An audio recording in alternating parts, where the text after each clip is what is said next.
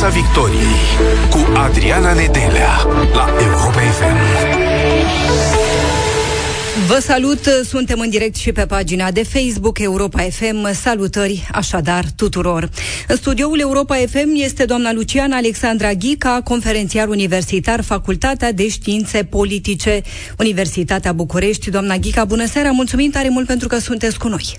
Bună seara, mulțumesc pentru invitație. Avem această informație. Rusia vrea să pună în funcțiune rachetele Satan 2 până la sfârșitul toamnei și tot Rusia ne anunță, detaliază mesajul acesta, nu pot fi interceptate de niciun sistem de apărare. Ar fi vorba de aproape 50 de noi rachete balistice intercontinentale care pot fi echipate și cu focoase nucleare. Iar o rachetă, spune Dmitri Rogozin, directorul general al Agenției Spațiale Roscosmos, poate distruge jumătate din coastele unui continent foarte mare. O rază de acțiune de până la 18.000 de kilometri. Firește că aș vrea să vorbim despre subiectul acesta pentru început le spunem celor care ne urmăresc că pot intra în direct cu noi dacă ne apelează 0372069599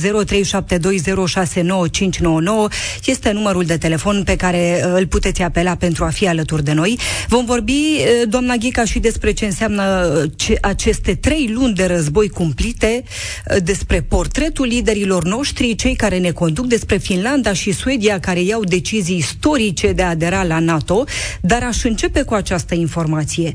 De ce detaliază Rusia aceste date? Ce e cu aceste mesaje? Pentru cine sunt și care e scopul lor? În primul rând sunt pentru populația de acasă, pentru cei de acasă, pentru ceilalți nu este atât de, de impresionant. În primul rând nu știm uh, dacă într-adevăr funcționează și sperăm să nu funcționeze. Da.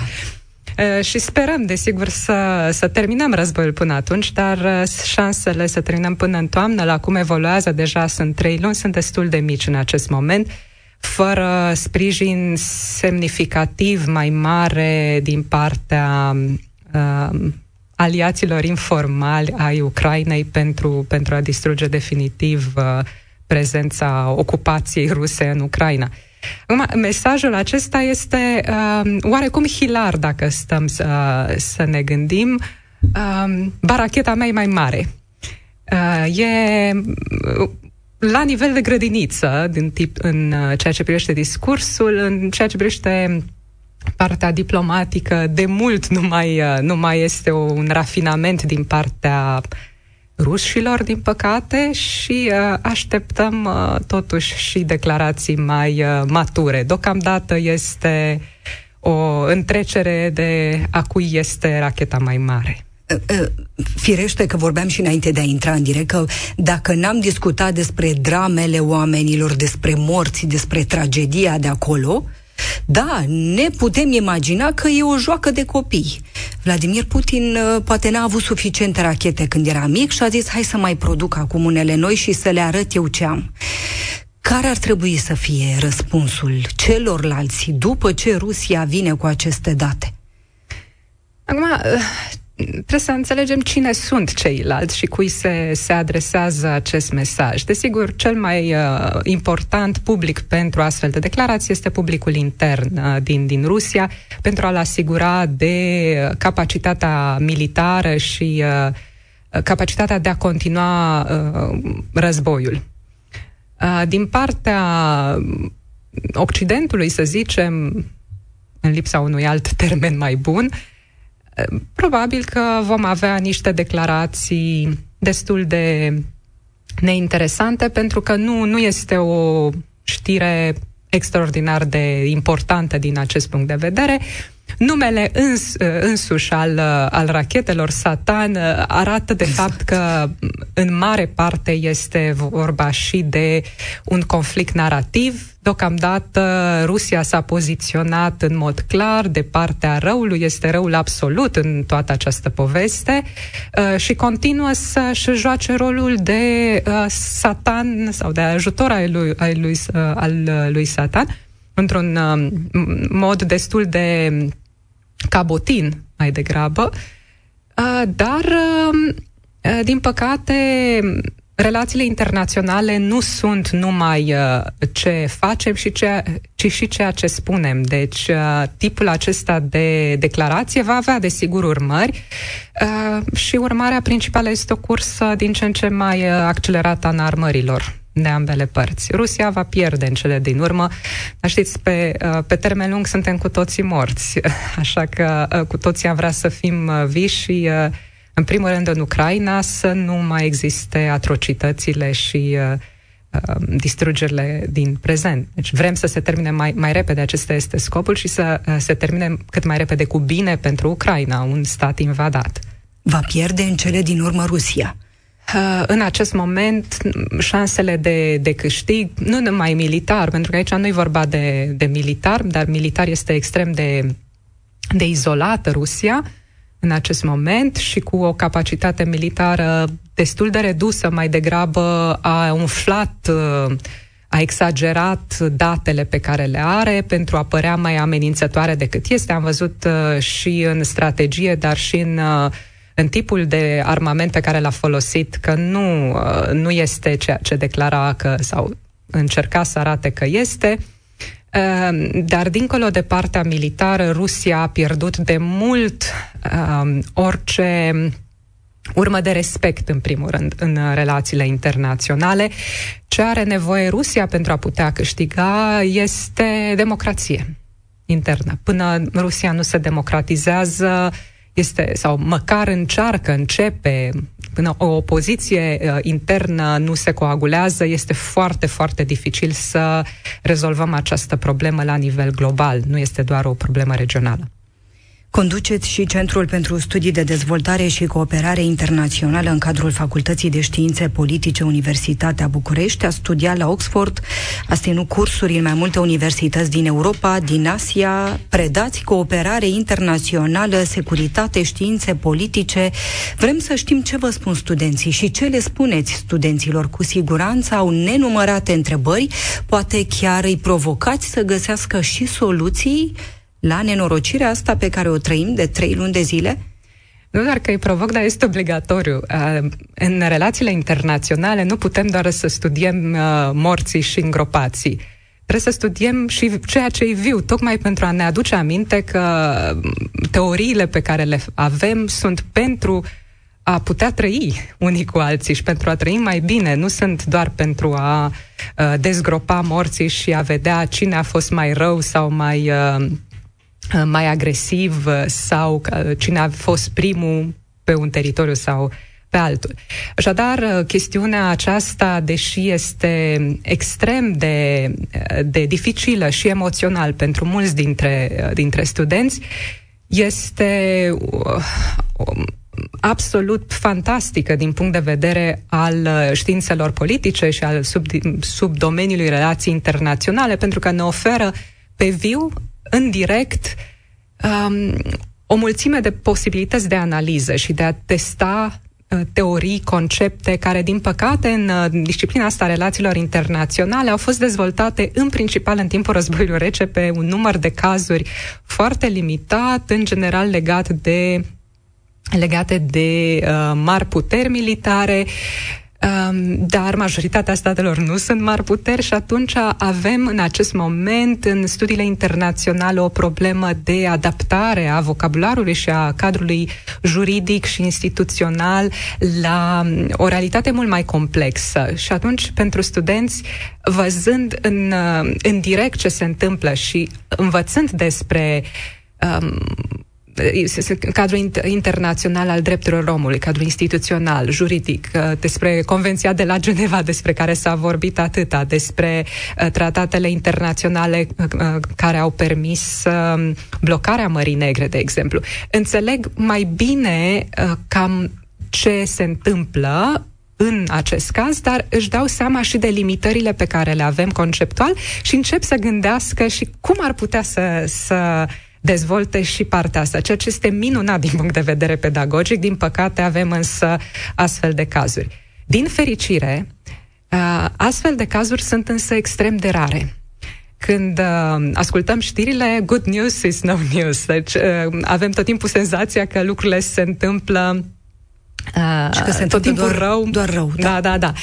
Uh, însă astfel de cazuri sunt de fapt excepționale. Uh, nu, nu avem în, în fiecare zi, evident, nu ne bucurăm că avem astfel de cazuri. Dar puteți extrage ceea ce pe studenții dumneavoastră, pentru că școala continuă, aveți o platformă și aș vrea să vorbim și despre asta, cu ajutorul căreia studenții ucraineni pot, își pot continua studiile în România. Școala continuă, chiar dacă e război. Uh, da, împreună cu studenți uh, ai uh, facultății am, am pus pe picioare o platformă nu pentru a continua studiile, ci pentru a pune cap la cap informații despre cum să continue studiile. Inițial, uh, deja din a doua zi uh, a conflictului, deci din 25 februarie, uh, ne-am dat seama că era un talmeș-balmeș de informații. Multă lume vrea să ajute, nu știa cum, unde să se ducă, deci cererea și oferta informațională nu se întâlneau. Și în câteva zile am pus pe picioare, în mai puțin de o săptămână de la începutul conflictului, am pus pe picioare cu studenți o platformă inițial în trei limbi, în română, în engleză și în germană și în germană, pentru că unul din, uh, din studenții uh, masterului este uh, nativ de germană și a putut traduce imediat, cu toate informațiile pe care un student, în primul rând, le putea accesa pentru a veni în siguranță în România. Erau la acel moment date în special despre trecerea frontierei, despre acces la resurse, la hrană, apă și așa mai departe. Am încercat să punem la oaltă toate informațiile existente existente și să le sistematizăm într-un mod ușor de înțeles și, uh, și ușor de accesat. Asta a fost... Uh, Uni for Ukraine. Uni for Ukraine. Uh, universități pentru Ucraina, practic, sau uh, Uniți pentru Ucraina, a fost un joc de cuvinte. Uh, și în limba engleză, uh, tocmai pentru a uh, îi ajuta pe, pe studenți, dar și pe familiile lor. Și este o platformă care ajută pe, pe mai mult decât studenți. Până ne-am dat seama că, de fapt, asta este o nișă. E, sunt refugiații din mediul academic de care toată lumea uitase. Uh, și primii refugiați uh, din Ucraina nu au fost în principal cetățeni ucrainieni, ci cetățeni străini de care toată lumea a uitat și de care de multe ori au fost discriminați. Și de asta apoi am dezvoltat platforma nu doar în ucrainiană și rusă, ci și uh, în uh, germană fusese din prima, dar și în franceză, portugheză și spaniolă, tocmai pentru a putea uh, avea Uh, date pentru toți studenții sau pentru a ajunge la cât mai mulți din studenții uh, care se aflau acolo, dar și la colegii din, uh, din universități care erau în corpul profesoral sau în um, personalul administrativ, pentru că pe ei iarăși îi uite toată lumea. Personalul administrativ e ca și cum nu, nu ar exista. Partea bună este că, um, cel puțin în România, dar și în alte state vecine, Există posibilitatea de a continua studiile la universități locale, dar există și inițiative de a, a ajuta colegii din universitățile ucrainiene să aibă infrastructura pentru a continua ei să predea ă, studenților lor. Deci au existat mai multe tipuri de inițiative. În România, deocamdată, există doar posibilitatea transferului la universități um, Eh, din, eh, din România, avem cadrul legislativ și am fost primii din România care am sistematizat și am tradus din legaleză în, eh, în, într-o limbă obișnuită exact ce, ce avem de făcut dacă suntem în situația, nu avem acte, suntem la graniță. Și apoi am tot actualizat. Ce învățăm, doamna Ghica? Ce învățăm? Ce le spune studenților? Ce le spune și ascultătorilor Europa FM? Vrem să învățăm din ceea ce trăim. Vrem să gândim constructiv, să căutăm soluțiile la problemele cu care ne confruntăm. Ce învățăm din aceste trei luni de război? Din păcate, mă tem că învățăm puține și cu greu.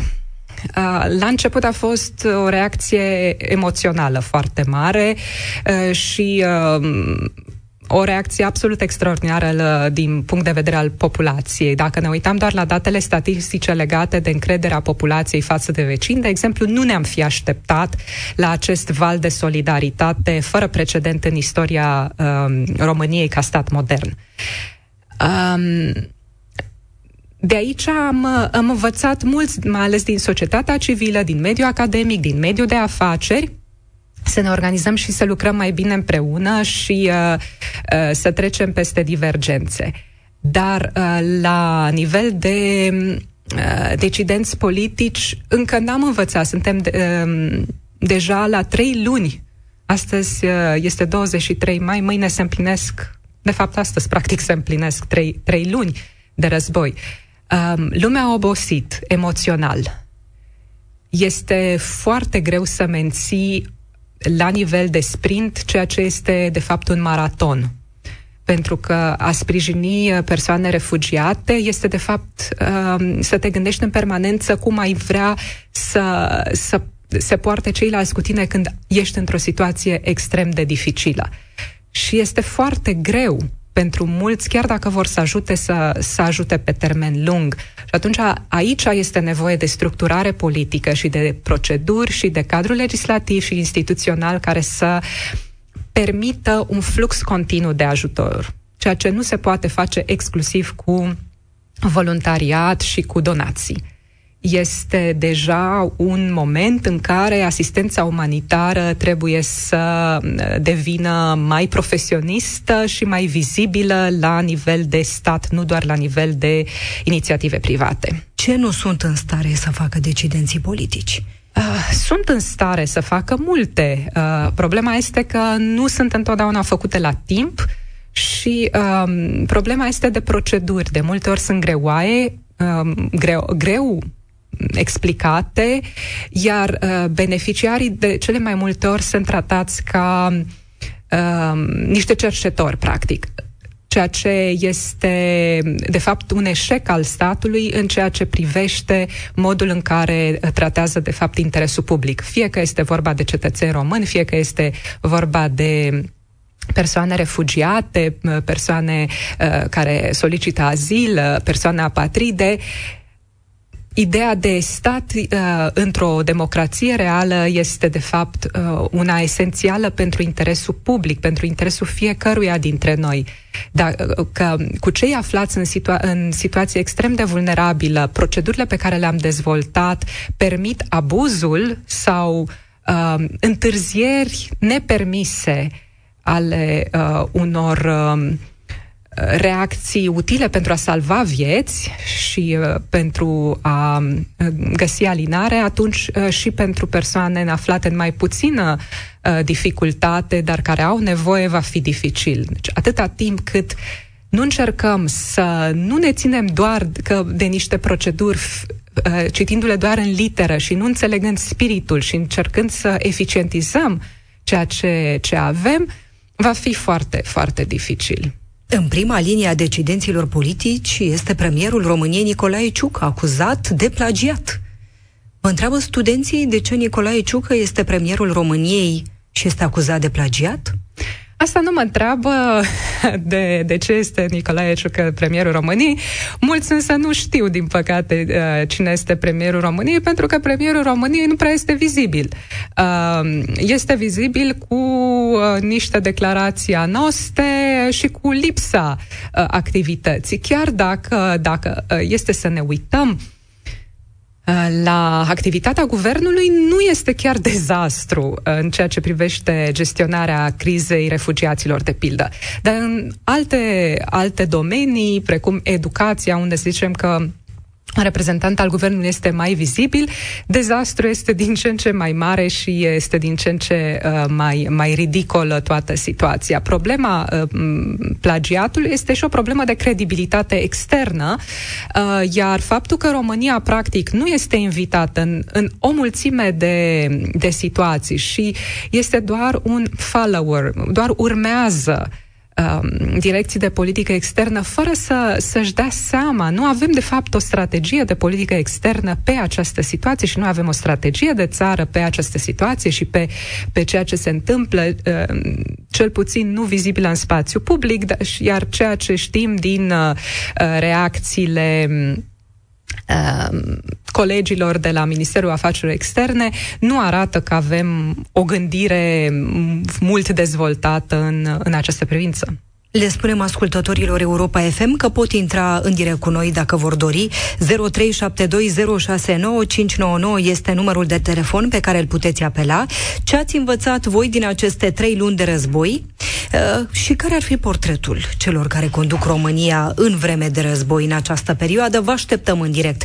Ne întrebăm, doamna Ghica, Lucian Alexandra Ghica, conferențiar universitar, Facultatea de Științe Politice, Universitatea București, în studioul Europa FM. Ne întrebăm, atunci când Vladimir Putin își etalează jucăriile, rachetele cu arme nucleare sau nu, vom vedea unde mai e dialogul? Comunicarea, pacea, aș mai, diplomația, aș mai găsește așa ușor, mai dă din coate, mai poate ieși la suprafață? Diplomația întotdeauna poate ieși la suprafață. Aici nu trebuie să, să avem uh, vreo îndoială. Uh, dar um, a șetala jucăriile și dimensiunile uh, este tot un mod de comunicare. Nu este cel mai elegant, nu este cel mai rafinat, dar este un mod de, de comunicare. Nu este un mod la care ne-am așteptat de la un stat cu responsabilitățile pe care Rusia le are Uh, la nivel internațional, dat fiind um, istoric vorbind rolul pe care și l-a asumat în cadrul ONU, al Consiliului de Securitate și așa mai departe. Deci este păcat că, de fapt, nu reușesc în acest moment, datorită sistemului politic pe care l-au, datorită liderilor pe care l-au, um, să își asume rolul pe care și l-au uh, um, arogat uh, la, în relații internaționale. 0372069599 pentru a intra în direct cu noi. Mergem la Buzău în aceste momente, ni se alătură George. Te salutăm, George! Să rămână și să rămână și invitații noastre, scutariu George din Buzău, satul Colțeni, Comuna Cozie. Aș avea și o întrebare pentru invitată noastră, dacă se poate. În legătură cu războiul care este în acest moment Încercăm să refacem această legătură telefonică. George din Buzău avea o întrebare pentru doamna profesoară Ghica. Refacem legătura și revenim la el. Um, Imediat ne întoarcem la tine, George. O, o să te rog să fii cu noi. Uh, apropo de portretul celor care conduc România în, în vreme de război și apropo de comunicarea pe care uh, ne-o livrează, ca să zic așa, doamna Ghica, uh, există această întrebare și există în spațiul public de multă vreme nu vor sau nu pot. Atât pot, de asta sunt în stare și atunci n-au ce face mai mult de atât. Chiar ne aducem aminte de o declarație făcută de premierul Ciucă, spunea că n-a urmat niciodată cursuri de comunicare și nici nu e interesat. Cred că sunt și foarte prosfătuiți. În, în momentul în care ești decident politic, ai nevoie de consilieri uh, inclusiv de comunicare. În acest moment, nivelul este foarte scăzut și în privința consilierilor. Uh-huh. Așa că, uh, din păcate, probabil nici nu, nu-și dau seama că au nevoie de, de consiliere. Revenim la Buzău. George, dacă ne auzi acum. Da, ne auzim acum. Încerc și noi te auzim. Te ascultăm. Uh, spuneți și mie, de ce țara aceasta, tot se vorbește, am înțeles că s-a oprit pe rețel de socializare. A fost o înțelegere ca pace, să spunem, între Ucraina și Rusia. De ce acum se vine cu alte amenințări și țările vecine o să fie mult mai mult în pericol cu aceste De ce noi amenințări? George din Buzău, doamna Gheca, erau curios să știe, nu, oamenii nu mai primesc da. informații, nu mai au date pe rețelele de socializare despre război, acum vin aceste uh, informații Auzi, potrivit cărora te aud. George, spuneai tu că da. de ce aceste noi amenințări care? Cele legate de rachetele Satan rachetele, 2? Rachetele, exact, exact, și de ce acestea nu vor mai putea fi, știți cum e avioanele, cum să, poate mașați noastră să fie identificate. Sau cum să spun că, cred că m-am să vorbeați noastră la începutul emisiunii. Păi era... Tu de ce crezi, George? De exemplu, tu când ai aflat această informație, la ce te-ai gândit? Care a fost mesajul? Ce ai simțit? Eu, eu am simțit pentru mine pur și simplu ca cetățean un pericol. Frică. Pentru... Da, exact. Și trebuie să ne gândim la rău, în primul rând. Mulțumim tare mult, George. Și alte. George din Buzău a fost cu noi. E și altul scopul în afară de împrăștierea, răspândirea fricii, a terorii? Acum, nu putem să fim în mintea uh, lui Putin și a coliților săi, uh, dar în principal în momentul în care îți etalezi armele, cam asta încerci să, să faci. Uh, dar, v-am spus, nu e vorba numai de, de grupul țintă publicul extern, ci publicul intern. Și în publicul inter, pentru publicul intern e mai degrabă ridicarea moralului mm-hmm. decât răspândirea fricii. Frica este oricum prezentă și acolo. Uh, și de ce aceste noi amenințări uh, trebuie să ții publicul captiv cumva și să-i, uh, să-l tot hrănești cu, cu ceva dacă ești în, în acest joc. Dar, din păcate, informațiile vor fi din ce în ce mai puține și pentru că lumea obosește. Deja sunt trei luni, lumea uh, deja e um, ultra expusă la subiect și deja începe să devină insensibilă la, chiar la atrocități după Bucea, e foarte greu să... Ce să mai ai acum? Uh, numai cuptoare ar mai trebui să fie sau uh, lagăre de exterminare de altfel. Deci, deja știm tot arsenalul din acest, uh, din acest conflict. Este cel mai rău coșmar pe care îl puteam avea, mai ales după atâția ani de pace în Europa. Um, dar lumea devine insensibilă. Cu cât se prelungește războiul, cu atâta um, e mai problematic în a reuși să coagulăm și o um, percepție morală asupra uh, justiției păcii. Mergem la Viorel, ni se alătură în aceste momente. Te salutăm, Viorel, te ascultăm. Săruna. Te ascultăm. Uh, din punctul meu de vedere, una este că e greu de înțeles de ce se întâmplă așa ceva în secolul 20, 21 de fapt, și cine ar fi putut să creadă că mai poate să fie un război atât de urât și după un război nimicitor care a fost al doilea război mondial. Dar ceea ce, în legătură cu ceea ce spune Putin, E greu de spus că vor ajunge acolo, pentru că e foarte greu să, cu toate sancțiunile și dacă se născă sancțiunile, n-au destui bani ca să poată să pună în funcțiune acele rachete. Își arată mușchii degeaba pentru că toate sistemele de ochire și sistemele de ghidare erau occidentale și veneau din Franța, America și din altă parte și nimeni nu mai livrează așa ceva, nici China. Și încă nu s-a, încă nu s-a inventat încă o rachetă din asta care să funcționeze cum trebuie. Americanii probleme cu ele, chinezii se dau rotunzi că au făcut una, dar nu se știe. Ai o întrebare, Viorel? E ceva ce nu ți este clar la trei luni de război? E ceva ce încă n-ai înțeles? Despre război? Da. Sau despre ce vrea Putin? Despre război. Dacă ai o întrebare pentru noi, dacă e ceva ce nu ți este clar. Uh, da, am o întrebare. Te rog. Cu ce părere aveți dumneavoastră cam, cam care este scopul lui Putin în toată treaba asta? Mulțumim foarte mult, Viorel. Îți mulțumim pentru că ai fost cu noi. Care ar fi scopul, doamna Ghica? Să ne etalăm jucăriile. Revenim la jucării. Re- revenim la jucării pentru că practic trebuie să înțelegem cine este Putin. Putin este un personaj și în același timp un uh, politician care e o persoană reală. Deci avem și o legendă Putin și persoana reală Putin. Ce gândește Putin, persoana reală, numai Putin poate ști. Uh, imaginea Putin uh, are anumite acțiuni din care încercăm să deducem despre ce ar fi vorba. Personajul Putin este produsul Uniunii Sovietice el a crescut și a avut copilăria și tinerețea în perioada de gloria Uniunii Sovietice, o perioadă a cursei în armării și a paranoiei. Și avem de-a face cu un personaj în vârstă, cu prea puține șanse de a fi în memoria noastră cu, cu ceva bun, și atunci încearcă să rămână măcar faimos.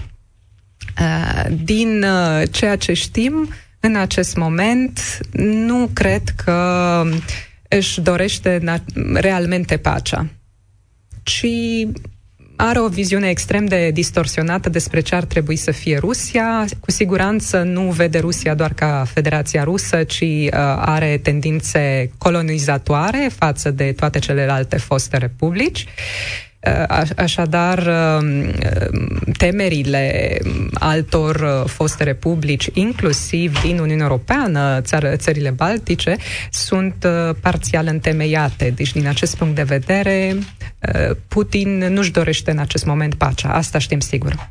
Ni se alătură Gabriel acum. Te salutăm, Gabriel. Nu, refacem această legătură. Sabina este cu noi acum. Te salutăm, Sabina. Bună seara și bine v-am găsit. Uh, coincidența face că mă aflu în mașină și vă ascult. Sunt studentă la Facultatea de Științe Politice a Universității București. Salutări! Și, bună seara! Și sunt Vă cunoașteți, nu așa? Nu?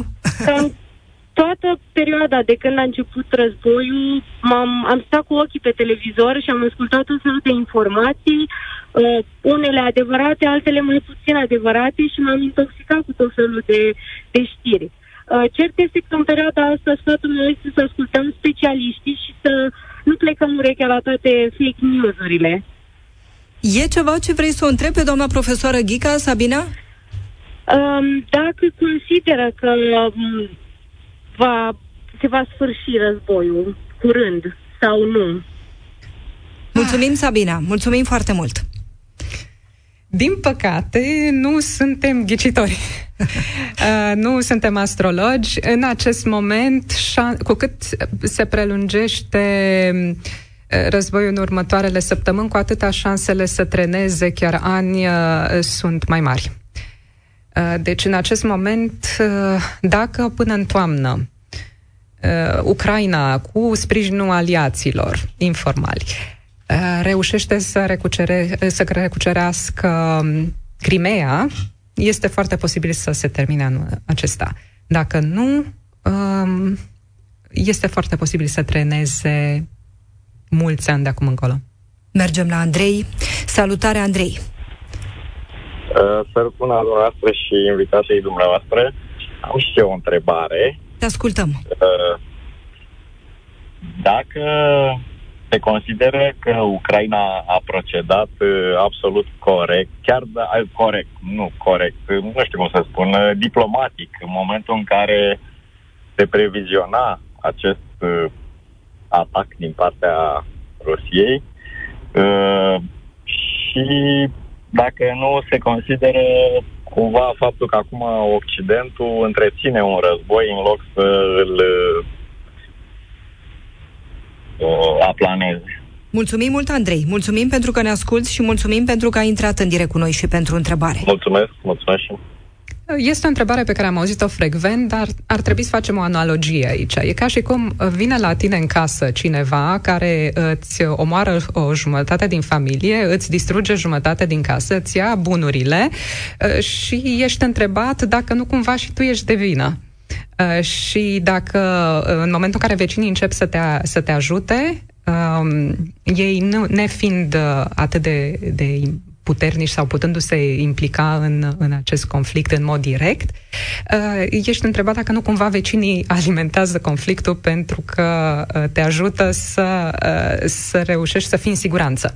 Deci, nu, această perspectivă este foarte problematică pentru că um, legitimează un discurs pro, pro-Kremlin um, este adevărat că o cursă a înarmărilor nu face bine nimănui, nu doar în zonă, ci întregii, uh, întregii lumi, dar să nu uităm, agresorul este Rusia. Până Rusia nu se retrage de pe teritorii ocupate uh, în mod ilegal, până nu oferă reparații de război, până nu în primul rând își cere scuze internațional pentru ceea ce a făcut, nu se poate vorbi de pace pe, pe termen lung și nu se poate vorbi despre uh, vina celor care își arată solidaritatea cu victima.